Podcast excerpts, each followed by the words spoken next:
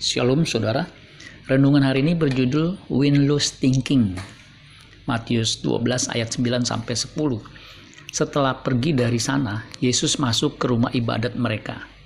Di situ ada seorang yang mati sebelah tangannya.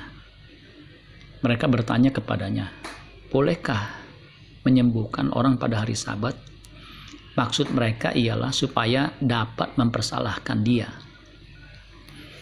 Orang Farisi mencari kesempatan untuk mempersalahkan Yesus atas apa yang dia lakukan. Ketika Tuhan Yesus hendak menyembuhkan orang yang tangannya lumpuh, kebetulan hari itu hari Sabat. Mereka menggunakan peristiwa itu untuk mendiskreditkan Yesus. Sebelumnya pun demikian ketika murid-murid memetik gandum pada hari Sabat, Matius 12 ayat 1-8. Di zaman now, tidak sedikit orang berpikir seperti orang Farisi ini. Apa yang dilakukan orang lain selalu dianggap salah, sedangkan apa yang dilakukannya selalu benar. Ini yang disebut dengan win-lose thinking.